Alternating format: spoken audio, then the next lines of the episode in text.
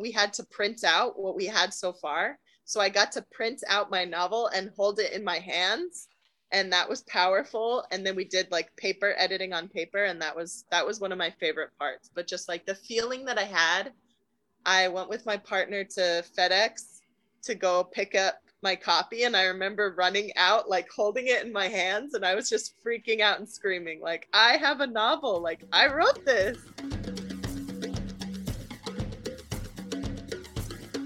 Welcome to School for Writers, where we help you ditch that starving, tortured artist cliche and thrive. No more struggling over whether your story is good enough or wondering if your voice deserves to be heard. It's time to step into the power of telling your story to the world. I'm your host, Lauren Marie Fleming, and I am a book obsessed, queer, fat, witchy, divinely loud woman. And I know what it's like to have society tell you to sit down and shut up. But I'm here to tell you that you've been silenced for far too long.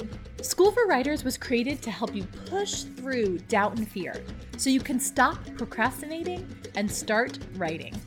Because the world needs your story now more than ever. Welcome to School for Writers. Let's get to it.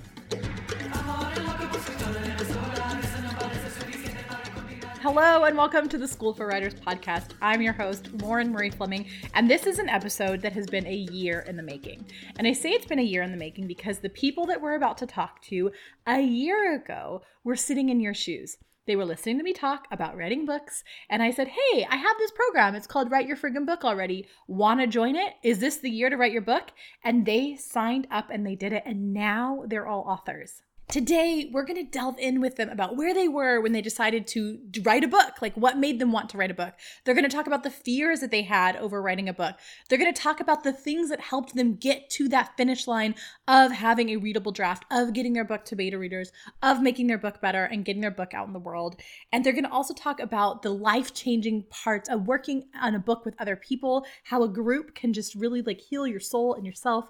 We're also going to talk about what's next. So if you write a book, then what do you do? Do and what's next for all of them. And I am I'm just beyond excited to be able to share their insight with you, share their wisdom with you. These are amazing people. We get so many amazing people in Write Your Friggin' Book already. If you haven't yet listened to our episode with Paige Boschek two episodes ago, 100% go listen to that as well. We get such amazing people in this community and it's really beautiful and i'm so excited to get to have an interactive call with three of the program participants for you to hear how they did it. You don't hear just from me you get to hear from them what works for them and how they supported themselves and each other to write their friggin' book already. So join us for this amazing amazing call.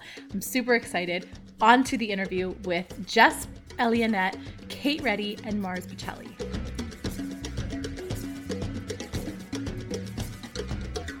Hi, everybody. Welcome to a live recording on Facebook for the School for Writers podcast. I'm super, super excited today because we have three of my favorite people on the podcast today.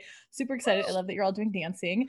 Uh, if you are listening to this podcast later, you are welcome to come onto my Facebook and watch it, or we'll also have this on YouTube. And if you're watching right now live, welcome, welcome, welcome. Please ask your questions down in the comments below, and we will answer them because this is a Q and A. And I'm mostly going to be asking questions of our lovely, I'm going to call you all panelists today, our lovely panelists today about their books. But we're uh, also happy to take your questions. So if you have any questions on the Facebook group, please, or the Facebook Live, please ask us and we will answer them, even if you're watching this later as well. So, hello, hello, hello. Today we have, oh my God, I'm so excited, guys. We have three newly minted authors authors of readable drafts that have worked through their stories and created beautiful, beautiful, beautiful books that are readable, that we've all workshopped together, and that I get to now be a part of your books' lives. This is like my favorite part of the program. Um, so I'm going to go around and just ask you to introduce yourselves. And before I do, I just want to say that you're all participants in my 2020 Write Your Friggin' Book Already program, which is just coming to the end. We're all very sad about that. Uh, but I wanted to just check in with you and see what does it take to write a book? Like, what did it take for you to spend the last year of your life during a pandemic writing a book. But first, let's find out who you are. So, Mars, do you want to start? Who are you? Where are you currently in the world and what are you writing? Yes. So my name is Mars. My pronouns are they, them, theirs. I am in San Diego, California, and I am writing erotica. It is queer, trans, kinky, polyamorous erotica novel. Yes. Mm-hmm. Yes. Amazing. It's very steamy. Very, very steamy, y'all. Very steamy. Mars's book is the kind of book you gotta read alone on a hot summer night kind of thing. yes. Yes. Love it. Kate, you want to go next? Yeah, I'm also in San Diego, California. My name's Kate. My book is it's fiction, it's kind of fantasy, kind of sci-fi, kind of western inspired. It's a lot of different things and it's still taking shape. So we'll see. I love it. It has a beautiful, beautiful shape to it. You're just adding to that shape and trying to decide exactly what that shape looks like, the little details, but it still has this really beautiful. I love when you were like, it's a Dust Bowl Western sci fi. I was like, yes, that's amazing. so excited for that. So excited for that. Jess, you want to go next? Sure. Hi, everyone. I'm Jess. Uh, my pronouns are she, her, hers. I'm from Miami, Florida, currently moving to Washington, D.C., so that'll change soon. Nice. Um, and I'm writing uh, fantasy fiction. We're not sure if YA or adult yet. We're still finding that, but definitely fantasy. Fantasy fiction. I love it. And I think that it's really we often in i often especially here on the podcast interview people who have finished their books and they're out in the world and they have a whole marketing team that's told them exactly what to say about their books. This is this genre and this thing and this thing. I love that we're meeting some of you that are in the process of like still figuring out okay is it going to be ya is it going to be for adults? Is it going to be for young adults? Is it going to be sci-fi? Is it going to be fantasy? Like where is it going to sit on the bookshelves? Because when we ask those questions that's really what we're asking is where when i walk into the store am i going to see this book? Other than obviously the bestsellers list right up front with like oprah and reese witherspoon saying on it. Other than that where else in the bookstore is it going to be? So i would love to know I want to take you all back to where were you when you were like, oh, hey, I, th- I think I'm going to write a book this year. Hey, it's a pandemic. That's a great time to write a book. Tell me where you were when you decided to take a year out of your life to write a book. And I'm going to go the other way around. So let's start with Jess. Yeah, I was a couple of weeks away from finishing my degree in the middle of a pandemic. So, class of 2020, not the most fortunate. So, for me, a lot of it was okay, I'm getting my degree. I'm not even getting a commencement. Everything in life obviously was unstable. Um, and I see this email, and there was very much so of like a what the hell moment of like, you know what? I've had this idea in my head for 10 years of this book idea, and I've never been able to get it out on my own. Like, I'd had many attempts of sitting down and trying, but I never had a chance. And it was a perfect impasse because, of course, the job market during a pandemic isn't great. So I had no job offers, no prospects, no nothing. And I was like, you know what? the program started, it was slated to start on the day of what would have been my commencement. And I just saw that as the ultimate sign of like, you know what, this is going to be my next step. So I applied, closed my eyes, crossed my fingers, and I'm so glad I made that that leap. And so yeah, that's where I was before WIFA.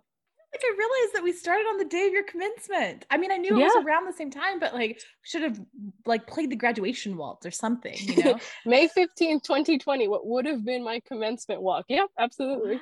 I didn't know that. That makes me so excited. Mm-hmm. Okay, mm-hmm. I like it. You like go graduate from one thing and start another. Absolutely, the very yeah. same day. That's amazing. I love that. Kate, where were you when you decided, hey, I think during a pandemic, it's a good yeah, idea to write a book? It was like a long time ago and also no time at all. Let's see. I I was just I was working, you know, and had a 9 to 5 and I just have always wanted to write a book and I was telling you, Lauren, I really want to write a book by the time I'm 30. And I was 26 at the time. And Lauren, like a true queen slash friend, said, Oh no, you can do better than that. You're going to write a book in a year. And I was just like, wow, like, yes, that's the kick in the ass that I need. And I, I just was really attracted to learning about the process because I, I really had no idea how to start, how to go about writing a book. So I think that is what really like clenched it for me is just like being shown the way. like what are the steps? What is the process? What's the journey? What's the system? Mm-hmm. Um, and just the accountability of you know the community and people who are going to hold me to my word to actually write every day so like even before we went live right now, I was like, "How are you guys doing? What are you doing? Did you write today? What's going on? How's it going?" Hey, yeah, I love that. Yeah. Um, and then I, I was actually laid off because of the, the pandemic. So I found myself on unemployment with a ton of free time and it kind of felt fortuitous and like affirmation, you know? Yeah. Mars, where were you when you decided to take this giant leap of faith? yeah, it was the middle of the pandemic. I was struggling. I'm a super extrovert, so I was not not feeling it and stuck at home a lot and just kind of wondering what I wanted to do. And I used to write a lot, but I, I had been going through a phase where I wasn't really writing much. And so I remember I'd posted on my Facebook, like, who wants to start a writing group with me? I was just hoping to start a writing group so I could get some motivation to start writing more. And then I also remembered making a post like, who wants to be my writing dominatrix? Because I really wanted someone, I knew I needed someone to like kick my ass and get me to write. And I'm someone who's very motivated by like external motivation and people around me. So I knew that I needed someone to help push me and guide me. And Lauren saw my post. and I can't remember which one of us reached out first, but I feel like when we talked about it, we both kind of had a feeling that we should reach out to each other that night. It was like destiny. So I I then was looking at Lauren's page and I saw she had posted something about a, a writing group and then about write your friggin' book already. So I reached out to her to talk about it and I was like kind of on the fence. I was like, ah, I don't know. And she said, just do it, just go for it, just apply, and then we can figure it out. We can talk about it and see if it's the right fit for you. And so I did. And I remember thinking, like, this is ridiculous. What am I doing? But I was going through a breakup, I was struggling. And I, like Jess said, you know, I'd been wanting to write a novel for a long time. I remember ever since like middle school saying, I'm going to write a book someday. I'm going to write a book someday. And I was like, okay, I'm 30 years old. Maybe this is the year. Maybe I should just do it. And so then I did it and I never looked back. And I'm so, so glad I did. It was definitely like the best decision I made last year. Yay. I'm so, so glad that all three of you pushed through that and joined and did all that. That makes me just so happy. I love everybody in this group and it I always I have these moments where I'm like, what? What if your books didn't weren't out there? Like I love all of your books so much. I'm like, what if they hadn't applied? What if they hadn't seen the thing? And when I'm feeling nervous about telling people about WIFBA, about coming on here and doing lives like this, I mean, I have to promote this program a lot. And whenever I get nervous, I actually have this poster of all of you up there. And then I have all of your book mock book covers that I made for your books up right out of screen. You can't see it right now, but it um actually to be fair the poster of all your faces is actually on the floor right now because it keeps falling down because i need to redo the tape but i love it so much because it reminds me like what i do is i help you all get your stories out and i love your stories so much that it makes me so happy hearing how you got to this program and like now knowing that the program got you to where you are so i want to know I want to know what fears you had. I want to know where you were mentally when you decided that you wanted to write a book. I know that I have personally talked with all three of you about the stories that the world has told you about whether your book is good enough to be written, whether you are good enough to write a book and your your personal struggles and if you're comfortable, I'd love for you to talk about what it took, like what fears you had about deciding to join a program to write a book not just like right now in pandemic but in general like what were you afraid of that kept you from potentially wanting to sign up for this program or any program before this? Like why hadn't you written a book? So what were some of the fears that you felt? Let's go with kate first this time. We'll we're do, we're democracy. We're letting everybody oh, go. I groaned loudly. I was on mute. I mean just so many. I could alphabetize them really I think a big one for me was like I have nothing to say. Whatever I write mm. won't be mm. original. That was a fear. I, I won't be good enough. You know, I was very nervous about like receiving feedback from the other writers. And I guess I just I didn't think that my idea was the full novel for kind of a long time. I just the length kind of intimidated me and I was much more comfortable with like writing short stories. I didn't really think I had like a full novel in me and just fleshing out a full plot was really scary. So, yeah, I think I don't have enough to say was something I struggled with in holding me back and starting anything, committing to a program. There was some like financial scarcity, but I still struggle with fears. Um, but it's gotten a lot better, and now I can kind of see through them, honestly, and how wrong I was about a lot of them. like opposite, you know, because of the other mirrors of people in this program, they really show me like that's not at all the truth. It's all in my head. Mm-hmm. So. I'm going to call you out for a second, Kate, and not to drag you under the bus, but Kate was one of those people who, when we sent our books out to beta readers, was like, My book is not done. My book isn't complete. I think I need to completely change it or this way or do that way. And when we all read it, we were like, Don't change a thing. This book is amazing. If add more. Don't take anything out. This how you have it is great. It is so good. It is such a compelling story. It's such an interesting plot. There are sections that are so intriguing that still haunt me like haunt me sometimes. The trees. I'm just saying the trees folks. When you can read kate's book finally and you know about the trees they are haunting. Um and i think that I have noticed in myself, and I have noticed as a writing coach, that oftentimes the things we're most insecure about, the chapter we absolutely are sure needs to get out of the book, the character we know is bad, the concept we know is horrible, is oftentimes the thing that people who beta read your book love the most. And I, I wonder what's in that. Like, what is in it that the thing that is actually our biggest nugget of gold we think is scrap metal? And the psychology around that. So I think I'm so glad you brought that up, Kate, that there's still fear because I think that that's what's great about being in a program. That's what's great about having beta readers. That's what's great about having people who know your book. Because when you're like, I think I should take the trees out, and I'm like, if you take the trees out, I will kill you. and not, you know, no, I won't actually murder you, but but having people to help you when you're feeling like something's not working to reflect on you yeah that's not yeah that's actually really great you should leave it in or you know what? You're right let's take it out let's leave it for another book let's do it for another time. Like having that reflection to me as a writer makes a huge difference and i know also helps with those fears as well. Yeah because i could just keep starting over. That was something that was part of my journey in the program was i just wanted to keep starting over and to have people be like no like this is working and to hold you moving forward i think because so much of that is fear based i see now. So it was really helpful. Yeah.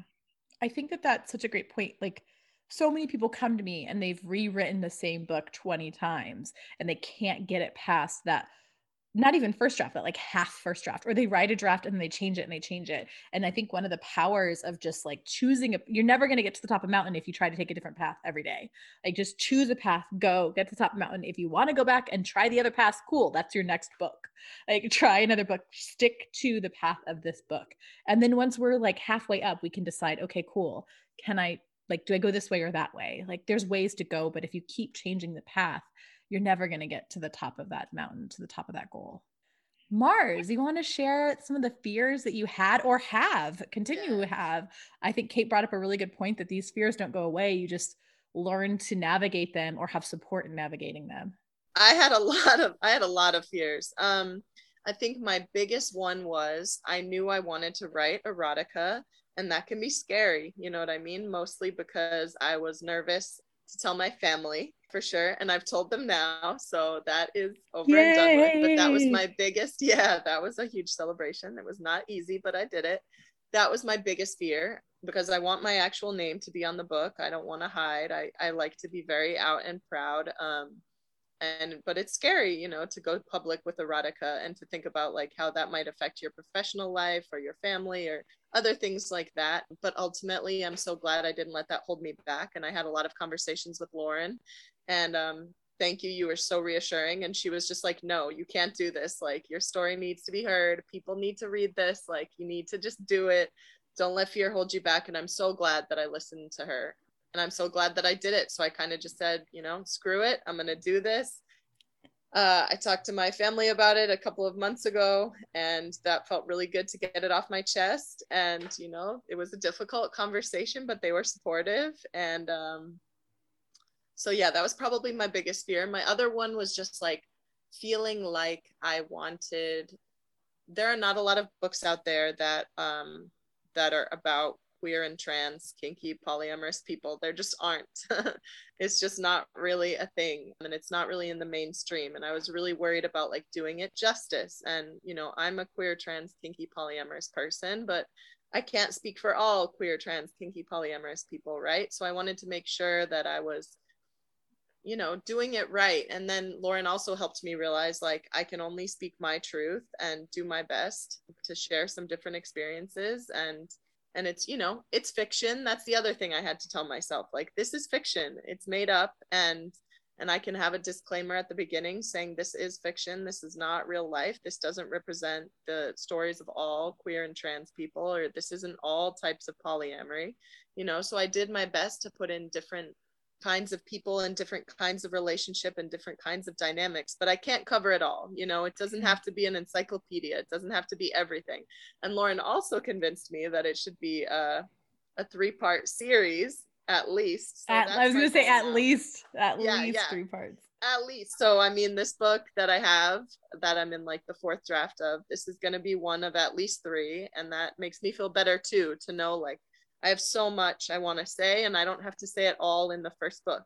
Mm-hmm. And like, yes, I'm sure people will read it and they'll have feedback, some of it positive, some of it negative, and I'll, you know, take what I want to take and hear what they say. And but all I can do is, you know, put my truth out there, put my voice out there, and it feels really good. So I'm glad that I didn't let fear hold me back. And I have Lauren to thank for that and you know obviously and yourself. Like, and, and yourself and true. this whole and group yeah. and this group. This group has been incredible um and supportive and just like so much solidarity and love. And we push each other and we celebrate each other and you know all the people in my life like my sister and my partner and my friends. It's been really a great journey but it's scary you know? It's just a scary thing to publish a book and put it out in the world. If anybody says they're not scared they're lying because there's always going to be some scary element, but all the best things I've ever done in my life were the scariest. So I'm just going to do it.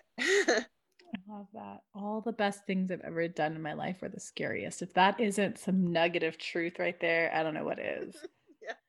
I love that you brought out the idea of coming out. Um, I think that so many people. So when you apply for Write Your Freaking Book already, you get on the phone with me. Uh, if your application, like if you apply and then the application seems like you'd be a good fit, we get on the phone together and we chat. And I would say, mm, not, I'm going to just go on a limb and say 95% of the people I talk to are extremely worried about what the people in their life are going to think about their story, even if their story has nothing to do with their life. Even if their story is like, I want to write a book about renovating a home. I want to write a fantasy novel set in a completely different place that's nothing like mine. They're so afraid that the truths in that are going to be so apparently them and so obviously them that there's somebody in their world who would attack them for that truth or who would hate them for that truth or who would disown them for that truth or who would judge them for that truth or who would be disappointed in them for not telling a good enough truth or including that like there's so much we have around what other people especially the people close to us but also like trolls on the internet will think about our books that people often won't even write them. They're afraid of being called out. They're afraid of being canceled. They're afraid of losing their family. They're afraid of being disowned. That these things are real. And one of the things that I told Mars that I will continue, and I've told a lot of people in our program because a lot of people are writing about identities that they're not completely out about, whether it's queerness or not, anything within them that's harder to talk about. It's like those more hard, tender spots in their lives. That's what makes for a good book and so if we can just hold space, and this group is so great with holding space for that tenderness, then we can take it from a wound to a scar. So by the time you're ready to publish it, you are okay with that being touched, with people coming back at you, with people asking questions. You have this year long time to come out to your family and tell them, hey, in like a six months, uh, an erotica book is going to come out with my name on it. So be prepared now. Or hey, in like six months, maybe a year, if I go traditional publishing route, I'm going to have a book about a gay character, BTW, I'm gay. I, and it's not even just that. We're like, hey, in I'm going to write a book and it's going to be out in the world in six months. Everybody be ready myself included. So it gives you, we practice telling people about your book, not only because that helps you heal anything that you might need to heal in the idea of like owning the term writer or author or what is in your book but also it's a really great way to build a build a uh, following. Like everybody knows that mars is writing erotica now. Everybody's going to be super excited to hear and finally buy mars's erotica. Everybody wants to know about the trees in kate's book and the more we talk about these trees the more y'all are going to buy the book the minute it comes out to find out about the trees. So I think that it's really great to have the time while you're writing it to talk about it in safe ways. So you've practiced marketing and talking about it by the time it comes out. So then people can read it. Jess, you want to tell us what some of your fears were? Yeah, I think my primary three fears was I think firstly that I was too young. I'm 22. I think I'm I'm pretty fairly certain I'm the baby of the group. I'm the youngest of WIFA 2020. Yes, clearly. Um, and so in a lot of ways, there was a sort of imposter syndrome of like, no, I'm too young. A lot of the authors I know of, they, you know, publish later on in their lives, at least the ones that I know of. And though, of course, there are younger prodigies, you see them as that, like, oh no, well, they were prodigies. Like, they're the exception. I couldn't possibly be the exception. So there was a big part of that. I almost didn't apply for that reason. I'm like, oh, everyone else is going to be so much older than me. And they're going to be like, who is this child? Thankfully, that did not happen. Um, secondly, I was afraid that I wouldn't be able to keep up. Um, I remember being like, oh, in one year, that's not possible. Like, mm. I've had this idea in my head for 10 years. You know, how could I possibly, you know, do in one year what I couldn't do in 10? And then, of course, I ended up surprising myself when we did the first draft sprint and we were able to write our first drafts in a month. I mean, that was insane to me. And it was something that if you had told me even just a week before the program started, I would have said, You're insane and laughed my head off. Like, there's no way I'm writing 40,000 words in a month. I ended up doing it in 27 days. I was you like so happy. And I think like the third primary fear was sort of what I think we all came in with and i think we all grapple with still in some ways is like oh i'm not good enough to be a writer or much less to be an author. Like i think a lot of us were even afraid to call ourselves um, writers much less authors in the beginning of the program. It's something we've all like definitely encouraged each other to do like oh no we're authors we're writers we're doing this. In the beginning we were very much so like oh i'm someone who's writing a book not i'm a writer who's writing this book or i'm an author or feature author whatever um and so that was definitely a thing of like not feeling like i was good enough. And on a sentimental level you know my protagonist lorelei is someone who's been in my head for a good 10 years and was definitely like through my protagonist's eyes i would daydream about through her eyes like imagining that i was her to sort of escape my life when i had some really tough moments growing up. And so there was the sentimentality of like i wanted to tell her story so desperately but there was this fear around okay like once i actually sit down and do it that's it like this is her story. There's a way that you can kind of run away from it like if you haven't written it down yet you can there's still a million different possibilities a million different ways that i could have told lorelei's story. Once as you said you have to take that path and go for it. Of course i have other books as a chance to expand upon it but i still have to choose a way to begin to tell her story. And that was also pretty intimidating when you get really attached to your characters of like, okay, you have to make these decisions, you have to decide. That was also pretty intimidating because as much as I wanted to tell her story, the idea of having to like settle down and actually do it and no longer live in the hypothetical, you know, being able to daydream a million different ways to tell it was also pretty scary. I love that you said I have to actually do it and not live in the hypothetical. I think mm-hmm. so many people have been like, oh, I want to write a book someday. I could write a book someday. I could write a book. I want to write a book. I could write a book. I could get that when people ask me what I do. I'm like, I'm a writer and a writing coach. Like, oh, I have a book in me. I'm like, cool, write your book. And they're like, ah, you know, like I, am working on it still. Or there, or there's so many things that keep people in the hypothetical versus mm-hmm. just like the difference between a published writer and a published author and someone who wants to write a book is literally just sitting down and doing the steps. Like anyone can write a book. You just have to sit your butt down and continue to write it and then continue to make it slowly but surely better and better and better and better until you feel like it's you're comfortable getting out in the world. So I love that you brought up that Lorelei is no longer just a hypothetical. It's mm-hmm. somebody who's out in the world. Like I feel like I know Lorelei now. This character that's been in your mind for a decade. I feel like I know her after reading your book. And so I can see how that would be both thrilling that other people now know this character and also scared shitless. Yes. yeah, I could see that what's just been like in the program for you what has the program felt like for you so you decided you overcame your fear and you decided to write a book and you signed up for this crazy wild woman Lauren's program and she decided to be your writing dominatrix. We were actually, I'm going to side note.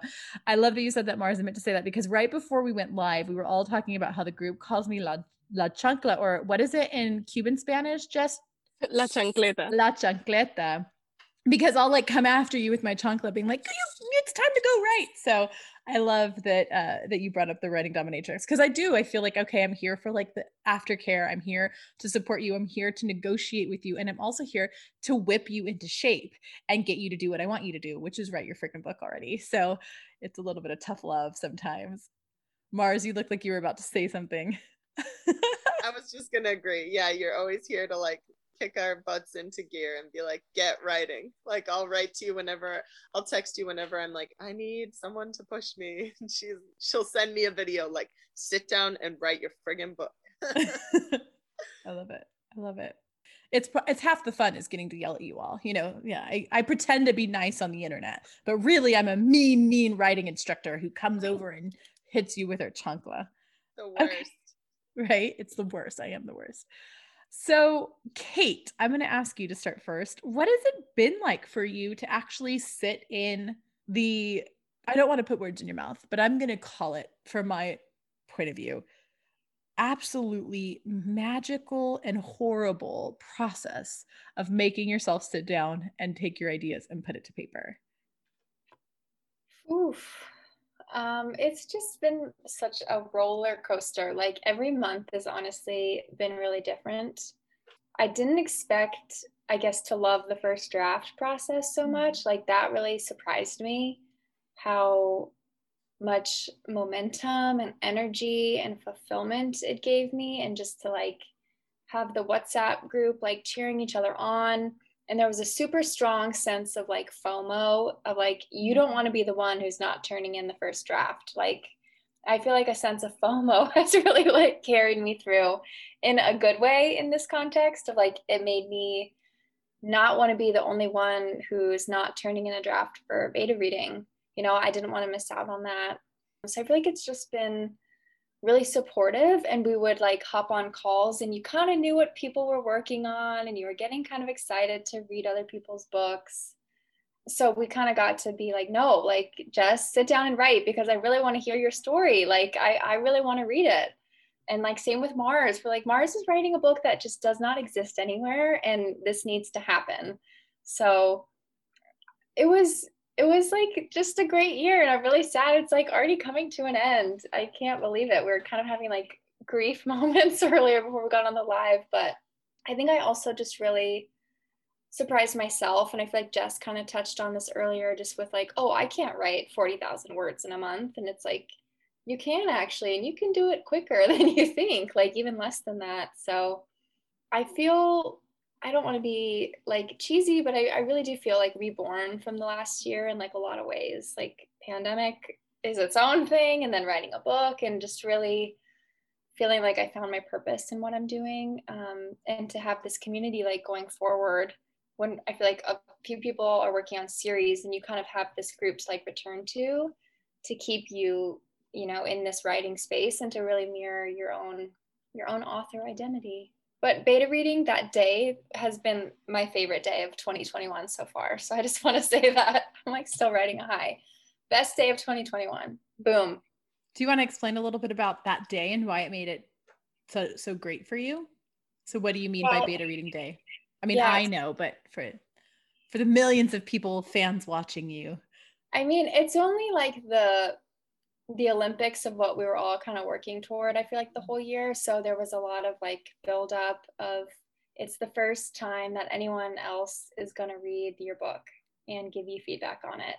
And you, Lauren, put us all into these groups of three and four. And it was you kind of like specially selected people, some of who were your ideal readers, some of who, you know, weren't.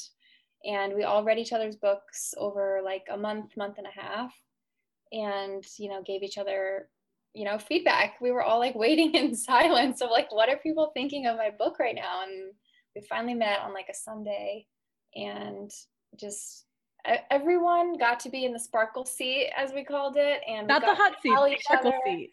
sparkle seat. We got to tell each other our dreams for the book.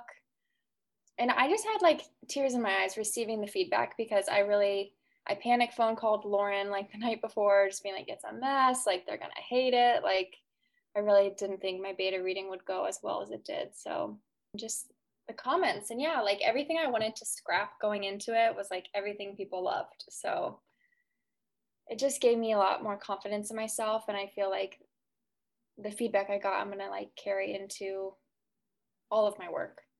It was a magical day.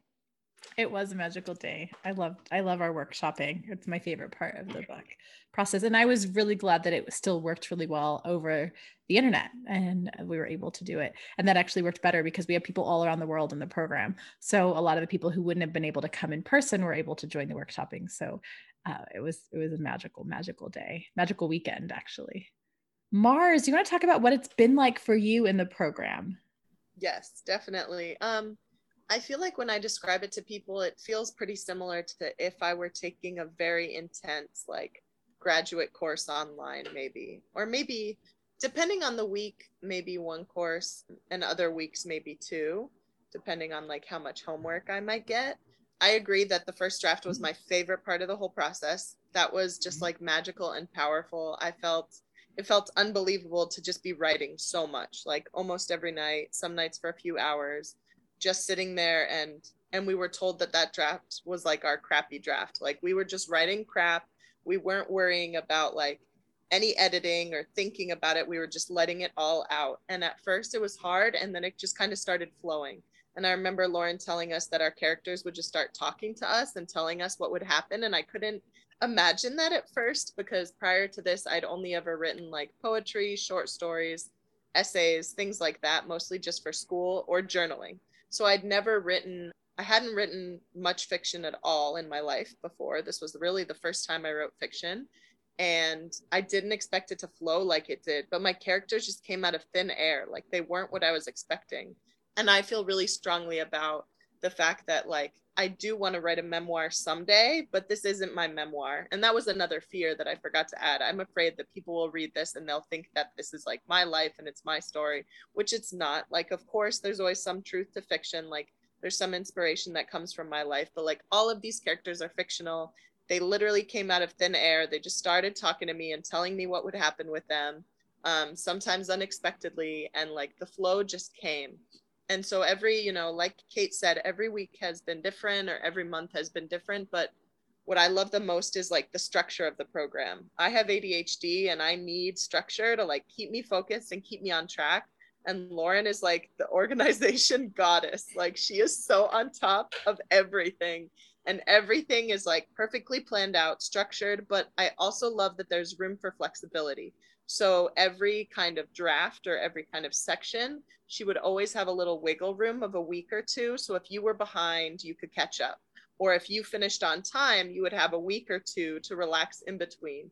And that's the other thing. There's always been built in time to relax and just take a break. And she'll say, You're not allowed to look at your book in between, which has been crucial.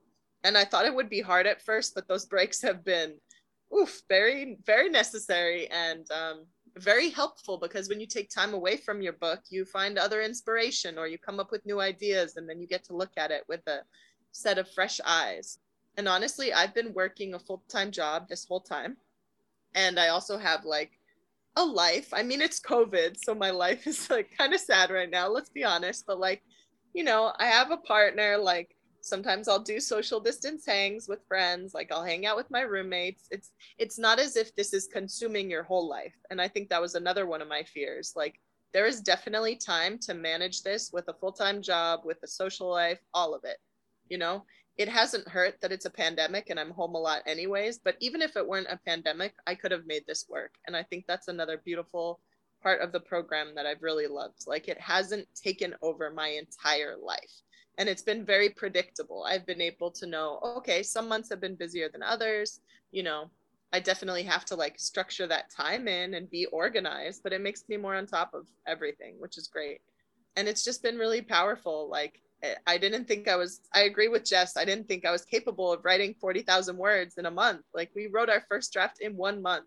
So just a few months into the program, we could already say, I have written a book. I could say, I wrote a novel already. It's messy, yeah. And parts of it are crappy and don't make sense, but like it is all there and it's ready to be like edited and added to. So at this point, I have 60,000 words, which feels just unbelievable. Yay! Yeah. One of my favorite parts was uh, a few months in, I want to say it was maybe back in November. Uh, I can't remember, but we had to print out what we had so far. So I got to print out my novel and hold it in my hands. And that was powerful. And then we did like paper editing on paper. And that was that was one of my favorite parts. But just like the feeling that I had, I went with my partner to FedEx to go pick up my copy and I remember running out like holding it in my hands and I was just freaking out and screaming like I have a novel like I wrote this and it just felt amazing because this year has not been this has been one of the hardest years of my life you know? It has not been great. It has not been everything that I dreamed it would be except for this program honestly you know? Because no matter what all the heartbreak and pain and like grief and just like hardship that we've gone through in this past year, like we wrote friggin' books, and that feels amazing. For those who are listening to this podcast later and not watching it live on either YouTube or Facebook, I am I cannot stop grinning because the part like hearing all of this is great, but also that part where you finally get to print your book out and hold it. I just did that this week, uh, two weekends ago, and it's like literally right here out of the screen for me. And I just keep looking at it, and there's something amazing about the physicality of a book, like taking this idea, like Jess was talking about earlier, this thing that's floated in your head for so long, and actually putting it out there is both thrilling and scary. But when you actually print it out, that that moment is is unlike anything else I've ever experienced in my life honestly it's prob like okay i'm not going to be that person that's like it's like having a baby because i get it like i've held babies it i it's but it is like having like it's something it's seeing this ta- it's a i think it's even more than a it's seeing something that you worked really hard to create come to life is a feeling that is similar to giving birth or feeling that i'm sure like somebody who sees their movie on the screen for the first time or their artwork up on the wall for the first time. There's nothing like that, taking this thing in your head and making it happen, you know? Jess, did we talk about the program? I, I got so excited about my metaphors that we did not. okay. However, I totally understand getting locked in lost in the act of creation because that's really what it is. What we're yeah, talking about. Right? Like there you this go. thing in front of me would not exist without my presence, like without me putting mm-hmm. this work into it. And so the perfect segue, because I mean that's definitely one of the best parts about this experience is that act of creation. And mm-hmm. particularly when we all started out being like, I don't think I'm gonna be able to do this, to like have that moment where you can print out and like no one in my life, of course, has been allowed to read it yet but like I was able to show it to my mom, like, do not open the cover. um, or at least she actually she opened the cover but without her reading glasses, so I know she couldn't see anything. Um, but it was like, but there was a thing that I can hand to her and be like, like physically, like you can touch it, there are pages. And it was just incredible. I think in general, I think the biggest thing from this experience has been like it's built my confidence as a writer so much. I think before Wi-Fi very much so would say oh, I'm an aspiring writer, I'm an aspiring author. I really always put in that aspiring because there was this sense of like, I, I was trying to avoid that rejection of someone being like, oh, really? Well, what have you written? Like, apart from the fact that yeah, now I have written something, even before we had finished our first draft, you were definitely pushing us to stop doing those little things of like, oh, I'm a person who's writing this, as opposed to saying I'm a writer, because we were very much so scared of that label. Um, and apart from the sort of like label and just saying that but like just built up my confidence in in um, my abilities to write and like my ability to tell a story and that you know that my voice matters and that the story that i'm telling matters. I mean that's something you definitely highlight to all of us when we're all just like kind of getting like stuck in the details and like not remembering okay why well actually to highlight one of the most powerful moments from the beginning apart from like the process of writing the first draft was before we even wrote a word you know you asked us to tap into our why to know your why. Okay why are you doing this? Beyond why you signed up for this program why are you writing this book? Why this story? And like you know it was several things to like really dig deep of like the superficial like reason of why you might say you're writing a book is never the true reason. When you start digging deeper is when you truly find your why. And that was incredibly powerful because we all have reasons to do things particularly something as personal as like putting words to a page. And like as mark said it might not be your personal story but it definitely will always contain truths in them. Um, it was very important for us to do that. So that was also an incredible part of the experience and lastly i just want to say on a personal level this program has been really meaningful for me because i think it's the first thing i've done um, that was truly for myself you know, since I'm young, like and only very recently a student, it feels like I graduated yesterday, even though of course it was a virtual commencement, very, very not what you, you had pictured in mind when you start college. But sometimes I still very much so like feel like I was a student just yesterday. All my life up to this point has very much so been all about academics. Like you do a program in order to get a better a chance to get into college or to you know for that extra credit or whatever or working of course throughout college so i had never done something just for me just for the sake of passion just for the sake of loving it you know i'd always done something to fulfill a credit to of course you know make the money that i needed to you know buy the groceries and so this program was also the first thing i did just for me it is definitely a financial investment that i did not you know do so lightly because it definitely you know was you know difficult to make that decision to make sure i could commit to this program but it's the best decision I've ever made because I really needed that for me, you know, to do something just for me. And it's always been something that I can look forward to on the tough weeks of like, oh, okay, but we have a group call coming up. We're going to talk about starting the second draft. Like that was always so exciting to know that I had that to look forward to, especially like as someone who likes having clear expectations. It also gave me purpose. So when I didn't have a job, it was something that like, you know, I could look forward to and I, you know, and give me purpose. But even when I had a job, it was something that like outside of my responsibilities, something that I could look forward to that like, while yes, was a lot of work, was so fulfilling at the same time. Oh, I love everything about that. I'm gonna start crying. Oh, you all, you all get me. Oh, you get to my heart and soul. And I just think that that writing can give you purpose. Book writing can give you purpose. And we get so caught in our head over if it's gonna be good or if it's gonna be publishable or what we're gonna do, how we're gonna sell it, or who's gonna read it, or what they're gonna say, that we forget that storytelling is in our DNA. It is literally epigenetically in our soul. It is how, before we even had the written word, we could tell people how to, like our stories. We have stories from thousands and thousands and thousands of years ago, both in our brain and in our culture and in our bodies. Like my dog, the way that eh, my dog has instincts, our instinct is storytelling. And if we can tap into that, and we can let go of all of that fear and pain and worry and just tell the next truest thing we can tell or make our words just a little bit more polished to get the point across just a little bit more or just get it the hell out of your head into the paper.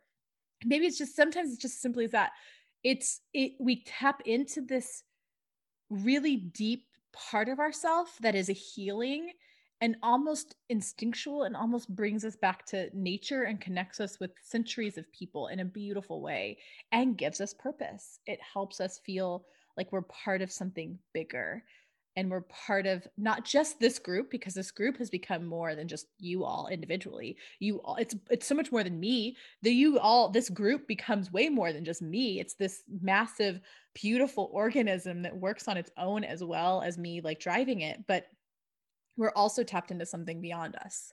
We're tapped into community, we're tapped into storytelling through thousands of generations. So that idea that it gives you purpose and it gives you something to live for and it gives you something to believe in and it gives you something to do with your life, especially right now. Like I say, the world needs your story now more than ever. And I mean it because we are going through such tumultuous times that you can see from the three of them, people who are listening or watching, how a story can heal. Like you can hear the healing in all of them and the power of stepping into your story and telling your story. So that takes me to a question for you, Kate, and that's what's next? So we know you know you're going to go write a lot about these trees that I keep talking about that I love so much. Uh, but what's next for you, Kate? So when the program, is over and you have this draft of a book ready to go um, what do you want to do with it or with the next book or what's what's next? And it's okay if you say i don't know just let me finish this book first and then we'll go on to what's next. Yeah I, yeah. I still have some writing to do honestly. Um, i still you know need to finish um, this one but my ultimate dream is definitely to get it out in the world. I would love to go the traditional publishing route if that's available but if not i just i want to share it and get it out. I'm also kind of toying with it being a series so that's a possibility but i'm trying not to put the cart on before the horse and just get this one written because i still have like half to go as we mentioned. Mm-hmm. yeah. And i want to say that like there's space for kate to be redoing the book. Like i want to give you credit kate that you have you are what you feel behind but you're not. You took a time you wrote it one way. You're like actually it's not a romance. It's sci-fi. I'm going to completely revamp it with the same concept. And and what that was is that was you trying like just playing with the genre of romance and they're like mm, nope that genre does not feel right. I'm going to go over here and work in this medium instead of sci-fi. And i think that it's it's okay. Like that's okay. I i know that the program promises that you're going to get you from idea to publishable draft but what the real goal is to like something you're proud of and you can work on from there. So i'm just going to keep reiterating to you that your book is exactly where it needs to be because you you did the process. Now you have even more you can tell reading your book that you have this solid idea of what it is versus right. before it, you were still trying to figure it out. And sometimes we have to write two drafts of something and then be like oh shoot I got to change this to something else. It's not that after all, it's this. And that's okay. Yep, definitely started off as a romance. and then it really felt like running the faucet, kind of like I hadn't written really before on a daily basis. So I felt like I was like running the faucet and getting all of the, you know, just getting that book out, honestly, that idea. And then it, it switched gears and I knew I was on the right track because even though what I turned in for beta reading wasn't 40,000 words. Like I, I would rather share what I had unfinished than share like that finished idea. Mm-hmm. So yeah. You have a really great skeleton too. I think that we think so much that a book has to like be a full chunk of meat, like a full steak, but really a strong skeleton, a strong plot is everything. And so I love the skeleton that you're now adding meat to. It's probably really gruesome story I line a way to describe it, but I'm here for it, you guys. I'm here for it. Sorry to any vegans out there. well, and that's what I also love is just like you also educated me a lot on craft and different aspects of craft with character building and plot. So I think that was also a really helpful takeaway for me that I can now, you know, move forward with other books having that education under my belt. Yeah. I mean, my my ultimate goal, it's easy to say go from idea to publishable draft, but the idea is I'm going to help you build this solid skeleton, this solid plot, this solid story, have a really good idea of what your book's essence is, what your book is going to be. And then we're all going to come together and we're going to write that and we're going to get it together. And then once you hit the fourth draft and after you beta read, people kind of go off on their own ways of what their book needs. Some people need to do character development, other people are doing nonfiction. So they really need to work on like the takeaway for the reader. Other people need to do scene or world development. Other people need to like go in and put their periods in the place because they didn't type them in when they were going. I, I everybody kind of needs something different after that, but we're all still in it together, right? Like we're all still together in this process of making your book better. But you mentioned craft. One thing I do want to say is we don't start with craft, we start with crap. Like Mars was saying, I put poop emojis on everything because you can't get to craft before you have crap. You can't compost until you have the crap. Like you really, I always say, you have to put the crap out there, compost it, and that's then you can grow something solid out of it. But you can't start with craft. And so many people try to start with good and you can't start with good. You have to start with crap. Some people try to start with the truth and you have to lie first before you can get to the truth. You have to tell this like half truth before you can get to the to the deep truth. So it's so important to really start with your crap and then learn to how to add craft on top of it. Amen. I want that on a t-shirt. right. We're gonna have so many, so much swag, y'all. So much swag. We need to get more swag. Jess, what's next for you? What are you feeling is next on the horizon for you? Writing the sequel. Yes. I um, cannot wait for the sequel. I was just like waiting for that. I was like, I need, you know, Lauren's gonna love my answer. Write the sequel, of course. So definitely that's what's next. I'm pretty sure I'm leaning towards doing that with Wife for 2021. So if anyone's listening, um, I may be, you know, joining you. uh, yeah. I yes. love Kate got really excited. So I'll probably end up being in the group, but even if I'm not, I think, you know, one of the to to also add a little takeaway, one of the things is if I do come back, it's because I want to, not because I feel that I need to. Like the experience has been such a growing experience for me that like I know that like if for whatever reason I couldn't make it work, if it was like a scheduling thing or what have you, and I didn't join 2021, I know that I could write the sequel on my own. Like I, I learned the framework of like how to go about this. You know, I can like rework my worksheets from from last time doing it and do it again. But also having that knowledge of like, okay, you did this once, we're gonna do it again. And I think a big part of that is that crap conversation we were having where I definitely the 10 years that I tried to write this book was very much a trying for it to be good. I was that person that was rewriting the first chapter over and over and over again. And it's just, you know, like it's it's just a funny thing because of course if you keep editing the same, like let's say I think it was like 20 pages or so, you're never gonna get to the end of the book because you're just editing the first 20 pages over and over and over again. But when you're just so stuck into trying to make what's there good, you just never finish it. So obviously when I tackle the sequel, not if I tackle, but when I tackle the sequel, definitely looking forward to writing that crap because it, of course, will be very intimidating at first because this is the next part of the story that I haven't spent 10 years thinking about. I spent 10 years thinking about this beginning piece and like the introduction of the story and how it would start and like this sort of stuff. But the things that I've introduced in the world that I've created in this book has definitely, in a lot of ways, been new to me. Like, in, in so many things, the characters spoke to me, like Mars is mentioning, of like, oh, I didn't think you were going to do this, but thanks for letting me know now after writing 80% of the book. And I'm just going to have to go back and rewrite th- chapter four through seven. But, you know, that's cool too. And so it'll be very interesting to like navigate the sequel and be like, okay, let's see what they what they tell me next. So I'm very much so looking forward to uh to writing book two. Hmm, I'm excited about that.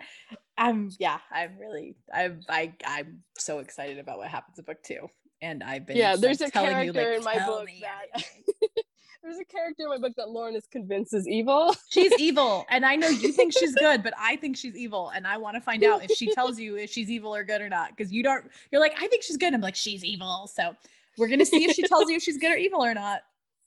Yeah, I think that, so that's an example that of know. right there is a perfect example of this book, like of this group. Is we're like, you're like, she's good, and we're all like, no, she's evil. And then you're like, oh God, is she evil? Do I have to think of like we play with each other's characters? So mm-hmm. not only do you get to play in your world, like I I started Wifeba because when my brother died, it was very clear to me that like as he was literally as he was dying, I had this out of body experience, and you all have heard this before, where I I felt like the world faded away and I felt like I was floating in the cosmos. And I felt like everything that mattered was this bright, shining light, and everything that didn't matter became black, like that black in between the, the lights, uh, in between the cosmos. And it, the things that were shining were books. And it got this really intense hit that the thing I needed to do was fill bookshelves and for many years, I thought I had to be the one to fill it. And I tried to write fast and I couldn't write any faster than a book a year. And I wasn't filling bookshelves.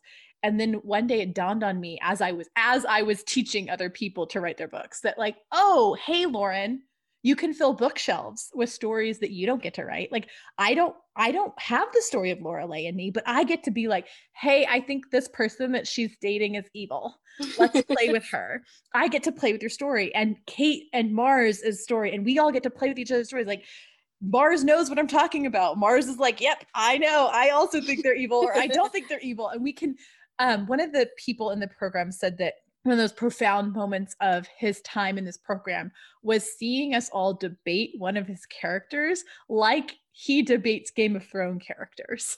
like we are mm-hmm. all sitting here being like, "Oh no, this character, that, and that, and, that, and they should do this. And what about this? I think this is gonna happen. I think that." And it's it's it's so cool to like get to interact with people's other imaginary friends like because we really all just have imaginary friends and i get to interact with your imaginary friends and that's kind of cool like i love it and i know it's i think i'm assuming it's fun for you. Is it fun for you to have me tell you that your character i think oh of course course. no, I'm notoriously bad at like, you know, letting myself cry. And it was definitely one of the moments that I got teary-eyed at the workshopping day for our group was hearing you guys discuss, and particularly Amabel, because she's such an interesting character, which is who we we're talking about, the person, whether or not she's evil. She's evil. Um, yeah, it's a, for context. That's the character we're talking about. Her name is Amabel, and you know, I one didn't think she would necessarily stick out as much, and it was so cool to see that she stuck out more. Um, but even just in any of the characters mentioned, to see the group discussing them, you know, in any way, what like got me teary eyed because, as we said, you know, getting out of that hypothetical, you know, and and going into like a physical book that I could give to my to the beta group was like, oh my god, they know who I'm talking about. Like, no longer do I have to be in the like we have a, a WhatsApp group text, and I'd be like, "Oh, my protagonist just did this thing," because I was like, "Y'all don't know who Lorelei is," so I'm like, "I'll just say my protagonist." Like now that I can go and be like, "Hey, Lorelei is like thinking about doing this. Like, what do you guys think?" It's like such a like good moment because I actually told Lauren when I we were on that first call that she mentioned earlier of like, "Hey, if you apply for the group, she's gonna jump on a call if she thinks you might be a good fit to see like whether uh, wife is a good fit for for you."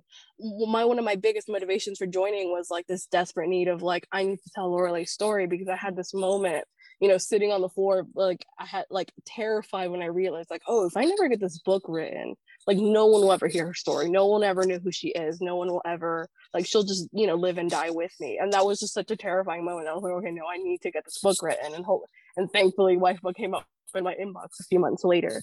Um, so the fact that even within our baby reading group, that's already been done, that like you guys know her is just such an incredible feeling. So yeah, absolutely. I love it because I've also had those conversations about characters like, hmm, I don't know.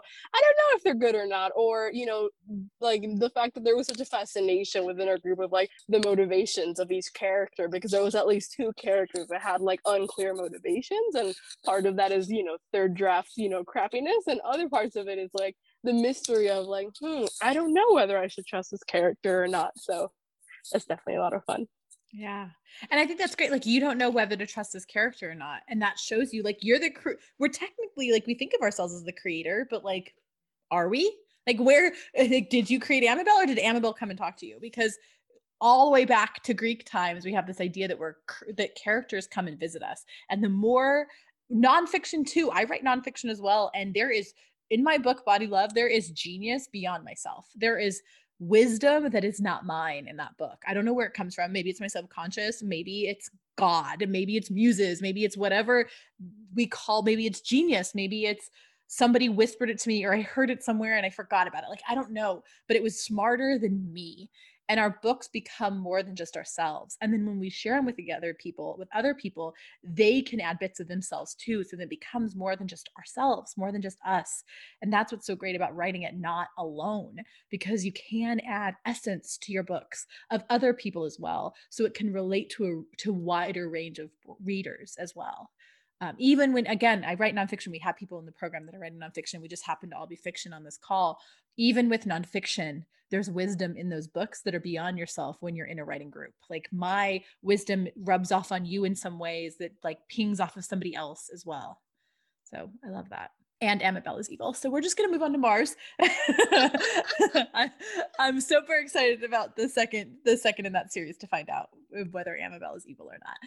Um, Mars, what's next for you and your book and your life and your writing? I definitely also want to write a sequel. Definitely. And I think at least three, and who knows, it might be more. I've kind of always thought, you know, what if, what if I could be like a writer and a painter for a living, you know, because we all have to survive in capitalism.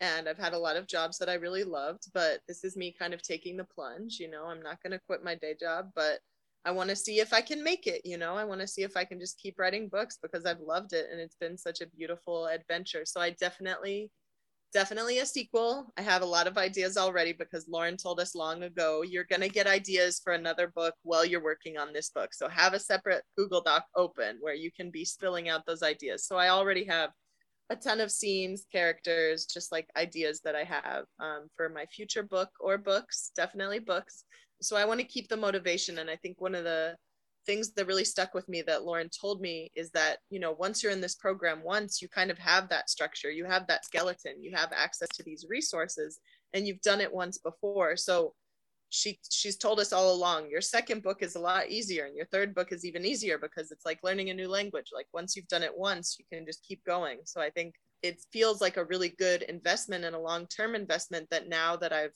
you know soon i will have completed the program and then i can get writing my second book and i can have those deadlines i can have those structures built in and i think it will be a lot easier the second time around. I'll be way more confident.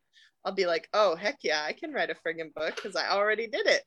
And i think it's just like it's really motivating me to talk to other people in my life who want to write books you know especially like people whose stories aren't out there and lauren's always telling us like your story needs to be told you know we all know that in school we're told to read all of these old old books by old dead cis white het men and i'm so sick of mm-hmm. those books like or at least pretending to be cis and het. Like, right right right. yeah let's be honest let's, let's be, be, honest, honest.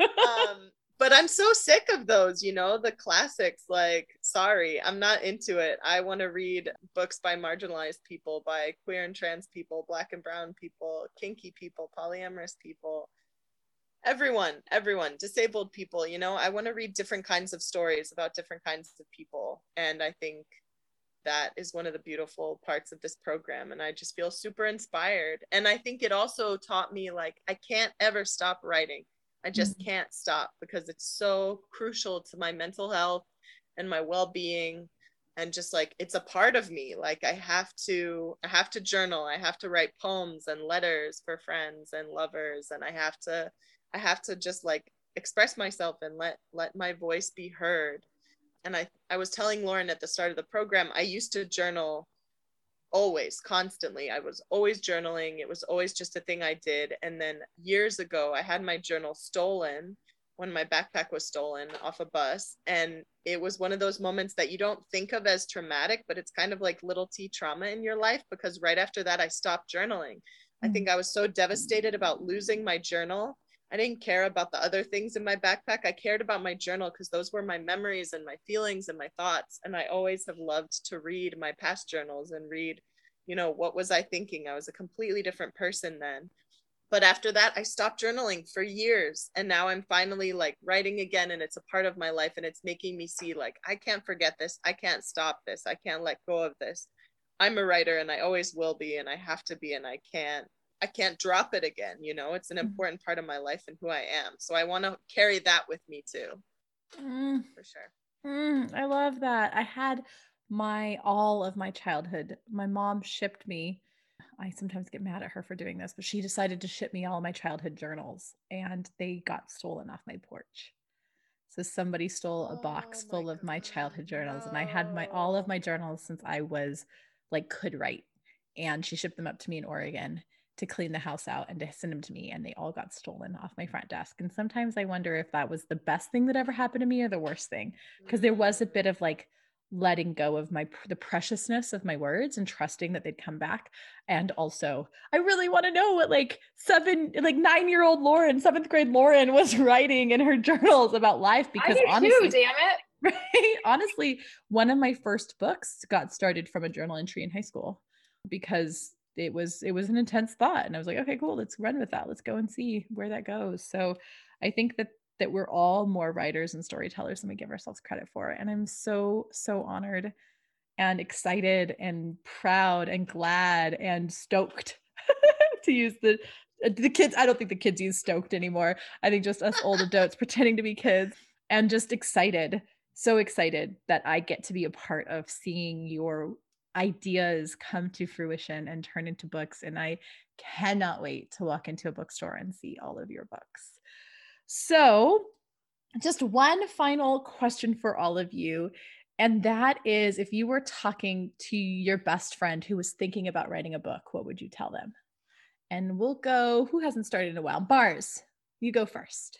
I mean, I would just tell them to do it. You know, it's such a rewarding fantastical magical process. Like it's something you would never imagine that you could do and it's powerful and it's and and you might come up with something that you didn't expect. Like kate was saying she thought she was going to write a romance and then it was sci-fi and like my my novel even though it's erotica i have these like fantastical like magical elements where like animals are talking which is not something i ever expected and it just started happening like there was just a moth and the moth started talking and then there was a bat. And it's just it's it's beautiful to see how your story takes shape.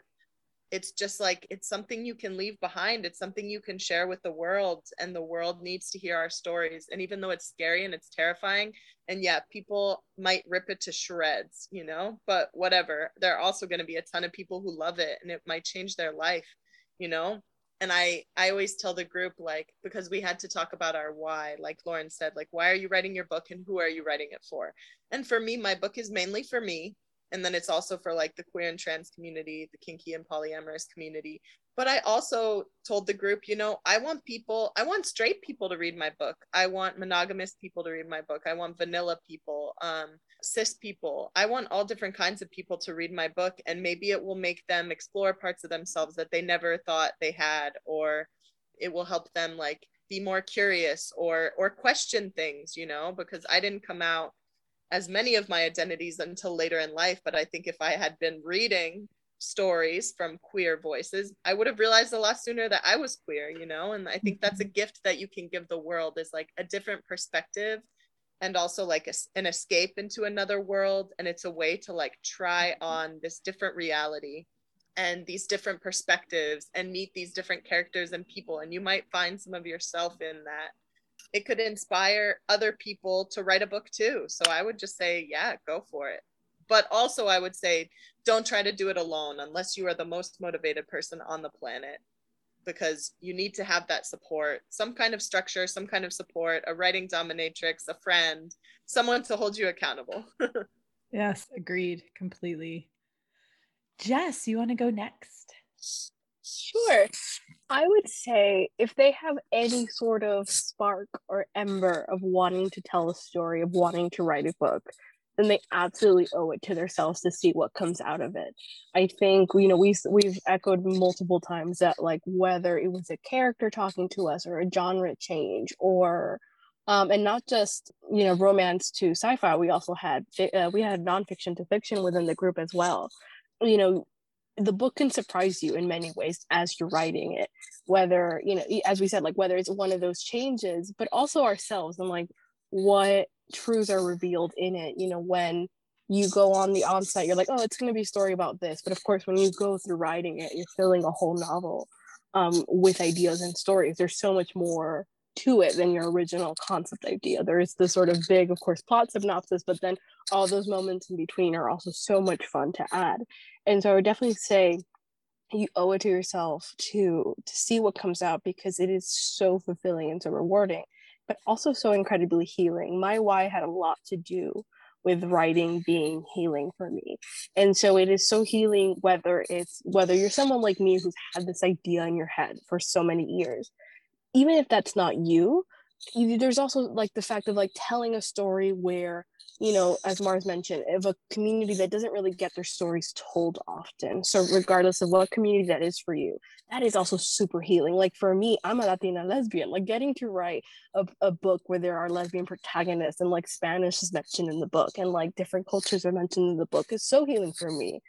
I remember growing up um, and not having those kinds of stories to like find. You know, I always, you know, in many ways would try to find ways to relate to the protagonist that I read, but it was never that level of connection. I could never fully relate to in that way. Even something as small as Lorelei worrying about money in my book was incredibly healing in that it wasn't a big deal because I'd read books about poverty growing up, but it was always like the book is about poverty. And look how sad this family is because they're so poor. Feel bad for them. And I was like, no, but like when you grow up poor, that's not really all you think about. It's not like we just sit around being like, I'm poor and that's my only personality trait. Or, you know, I'm fat and that's my only personality trait. And so it's like, okay, yeah, we'll get these stories and we'll be side characters and best friends, but that's your only define defining, you know, character trait. And so I would, you know, I would say to this, whatever story in particular, like if you were a book reader like me, that you really desperately felt like you wished you had, that you wanted to read, that's the story you probably should tell. And so for me, in a lot of ways, though you can't do it all in one book, you know, there's plenty of chances to do it, uh, do other parts of that in other books, but there is definitely a lot that you can do in one book. And so, yeah, that's that's where I'll leave it. But it's it's definitely been such a healing journey, and and so exciting to know that like when this book is on its shelves, it will definitely like speak to a lot of people like me who I wished at 14 I had this book. Oh, I love that so much. Like write the book that you need to read, that you want to read. mm-hmm. I love that so much. Yeah, that's Kate. Beautiful. What would you say to your best friend if they were thinking about writing a book? I think both Jess and Mars nailed it. I completely agree with everything they've said. So beautiful. I think I would tell them to write, you know, a crappy first draft and just get 40,000 words out. I think that's some something I would like definitely pass along because that is super helpful. And I would also say, oh, I had it and then I lost it because I saw the party emoji. um, oh, okay. We're on I, Zoom, and so a party, a party emoji just went up. Um, so something else will meet you there. Like if you mm. if you sit down and write and you kind of meet it halfway, like that inspiration is to also meet you there. Not every night, but more nights than you think. And I think that was kind of the most magical divine thing for me that like almost hooked me on writing it like made me addicted to like sit down and see if it was to show up and like support me again so i think just passing on that like there's another kind of consciousness out there that if you show up like it's to help you and support you something else will meet you there and someone else will meet you there if you're in a writing group too like having people to meet you there and to remind you to show up to see what your book is going to be is also so beautiful. Oh, you all i'm gonna come have a good like happy cry when we get off the call on how beautiful this has been. It's such such an honor to help you all write your books and i am just so grateful for you all coming on. So thank you thank you thank you again for coming on and chatting with us today I will see you all soon. Thank Bye. You Thank you. Thank you. Yeah.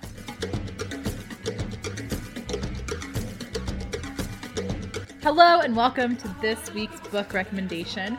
We are continuing our February theme of queer love. I'm a big romance novel fan, and I especially like queer romance. And why do I like queer romance? Well, because I'm queer. And it can be really hard to be a marginalized group or a more minority in the popular populace and have your stories not heard.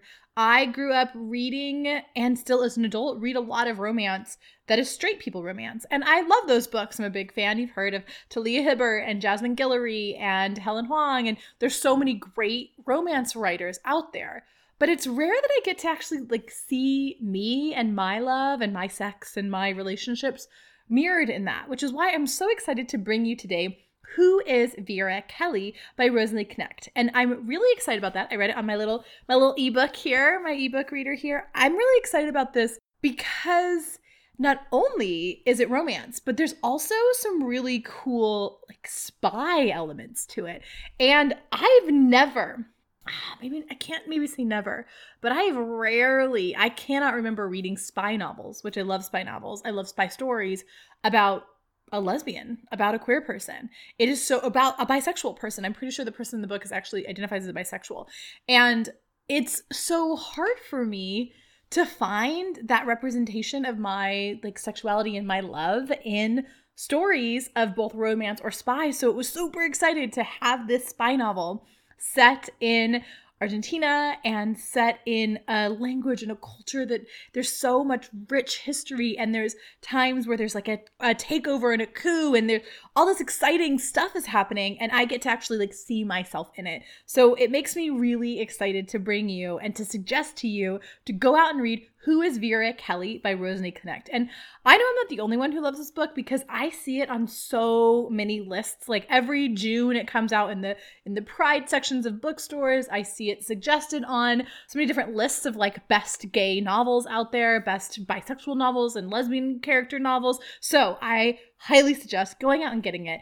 However you might identify, you're going to love the spy aspects, the foreign country beautiful feeling like you're there. You're going to love the romance. You're going to love the wondering. Like I was on the seat of my pants the whole time wondering what's going to happen. It is an amazing book and I highly suggest it. It is Who is Vera Kelly by Rosalie Knecht.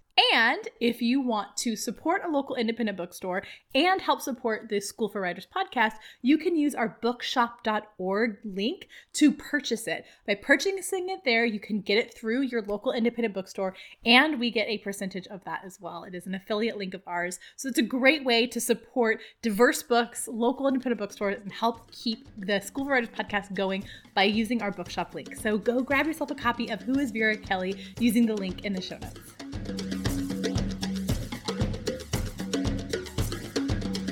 You just finished another episode of the School for Writers podcast. Woohoo! Go you! Did you know that we're more than just a podcast? School for Writers is a full service support team helping you to get your story out into the world. Here are three ways you can get even more writerly inspiration and education. Number one, subscribe. It's so easy. All you gotta do is click that little subscribe button down below wherever you listen or watch the School for Writers podcast that not only guarantees that you don't miss another episode, but it also helps support our continuation of this show. Number two, you can follow us on Facebook, Instagram, or Pinterest at School for Writers. Every day we post helpful tips and tools like journaling prompts, reading recommendations, and live interviews with inspiring experts. Number three, visit schoolforwriters.com where you can check out past episodes, join a writing program, and get even more tips, tools, and inspiration to support your writing life. While you're there, be sure to sign up for our Write More Challenge, a 10 day program to help you jumpstart your writing routine. Thanks again for supporting School for Writers. We'll see you next episode.